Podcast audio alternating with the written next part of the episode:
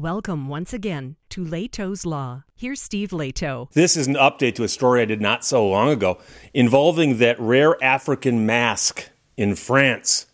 And it has to do with uh, if someone buys something from you that turns out to be extremely valuable and you didn't know it, can you go back after them and say, I want some of that money that you just got selling that thing I used to own? So, an elderly French couple has lost the rare African mask case worth millions, millions. So this is from the BBC. Ido Vock wrote this. A second-hand dealer has won a case to keep the 4.2 million euro proceeds from the sale of a rare African mask he found in an elderly French couple's attic. And by the way, I had a lot of people say, Steve, uh, the article kind of skips over the fact that that rare African mask might actually belong in Africa. And so that's another story altogether. I mean, I've been to the you know the British Museum and and seen the Rosetta Stone, which is in London for some reason. Um, so he had been brought in to help clear the attic. So the couple calls the guy up and says, "Look, we've got a bunch of stuff in our attic. We want to clean out. Some of it might be valuable." So they run across this mask and uh, they agree to sell it to him for 150 euros. 150 euros. It's about 165 bucks. Couple sued him now, arguing they had been misled about the item's value. The judge disagreed, saying that they had failed to appreciate the artwork's true worth. The rare mask made by the Fang people of Gabon is believed to be one of only about 10 in the world in existence. It would have been worn by members of a secret society in the tribe. Historians believe members traveled through villages searching for troublemakers, including suspected sorcerers. The 19th century wooden mask was probably acquired in unknown circumstances around 1917 by a French colonial governor who was related to the plaintiff in this case. So it's been in the family all that time until it was sold to the dealer and then it got resold at auction for quite a lot of money. The couple had gone to court to claim a share of the proceeds of that sale, alleging the dealer had misled them about the true value of the mask. Now, the dealer denied knowing that it was that valuable, but, and here's the other kicker, as I like to say, he had demonstrated goodwill by offering the couple 300,000 euros when he discovered that the mask was more valuable. He offered to give them 300,000 euros. They turned it down, saying, We want more, because they heard that it might be, you know, selling for millions. So his lawyer argued that the couple had failed to research the item's true value before selling it. And uh, he told French media, when you've got such an item at home, you should be a bit more curious before giving it up. The judge ruled in favor of the dealer and said the couple had failed to exercise due diligence in evaluating the historical and artistic value of the mask, but the 300,000 euro offer was rejected. And so after the plaintiffs filed the suit, then the dealer withdrew the offer and said, Fine, I'm, I'm, I'm not going to leave that on the table for you. So the lawyer for the couple said the judge has created a precedent where you or I will now have to ask a professional before we then go see another professional. Well, a second opinion might not be bad. So Gabon had separately requested that the sale of the mask be halted on the grounds that it rightfully belonged to the country. But the court rejected that argument. The West African country was a French colony at the time the mask was acquired by the family member of the plaintiff in this case.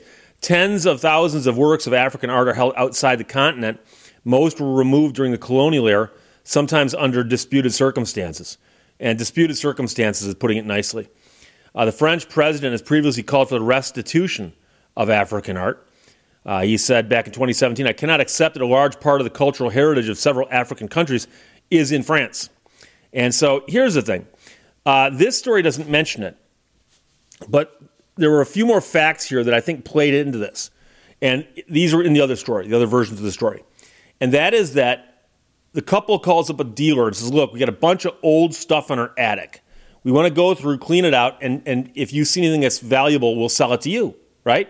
And by the way, you assume the French art dealer is going to buy for a little bit less than he can sell it for, right? Because he's got to make a profit.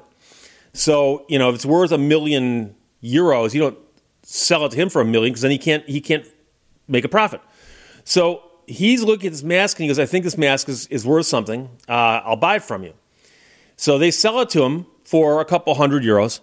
And the weird thing is, is that he then took it to a couple people who are specialists in African masks. And the first couple of people he showed it to said, no, no, it's not worth that much. It's worth roughly what you paid for it. Or, you know, you, you bought it at a good wholesale price, but it'll sell for a little bit more than that. And it wasn't until I think it was the third, at least the third entity that he showed it to, goes, no, no, no, that's actually an extremely rare and obscure mask from this tribe, and it's worth a lot of money. And put it in the auction, it'll sell. And then, of course, it ran up to 4.2 million euros. Um, so if he didn't know, and the first person he showed it to didn't know, and the second person he showed it to didn't know. And then the third person he shows to does know. Do you really look at this guy and go, he's in the wrong here? Because he was taking a flyer on it. He, he, he was taking a risk. He may have been out his couple hundred euros when he found out that, oh, that thing's a piece of junk.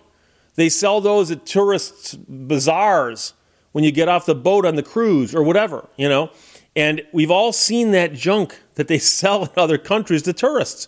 For all we know, this is some more junk. For all we know. And so, if, if the guy who bought it had bought it for a couple hundred pounds and immediately turned around and flipped it and approach somebody else and hey, look, this thing's worth millions. Do you want to buy it from me?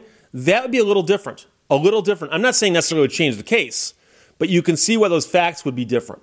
And so that's really the key here is the mental state of the parties because this is actually at its most basic a contract case.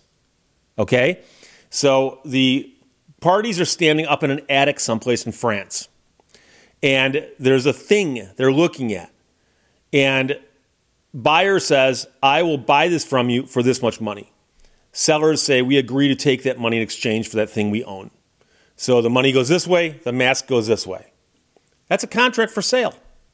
Now, there are situations where, at least in common law jurisdictions, such as where we are, or in England, where if a party has knowledge that they know the other party would like to know but doesn't know, and they withhold that knowledge, that can constitute silent misrepresentation.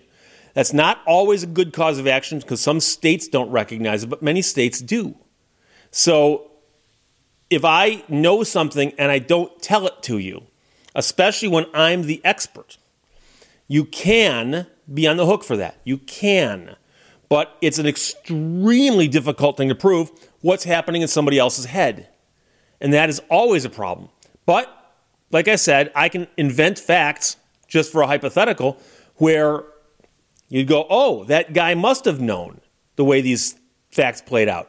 And if he must have known and he knew and he didn't disclose and he took advantage of the ignorance of somebody who's not an expert like he is, there might be liability there. Might be. But in this case, the judge appears to have said, look, this is such an obscure thing. It doesn't look like the buyer even knew what it was. And you could have done this research yourself, but you didn't. And that's the price you pay. So I don't know if there's a lengthy appellate process available in France the way there is here in America. So this might go up on appeal. I don't know. There's no mention of it in the article here. So this could be the end of it or it might not be. We'll see. But Colin and Tim both sent that. Thanks a lot. From the BBC News, Ido Vock wrote it. Elderly French couple lose the rare African mask case worth millions of euros. Questions or comments, put them below. Let's talk to you later. Bye bye. Thank you for watching Lehto's Law. Thinking is one thing no one has ever been able to tax. Hmm.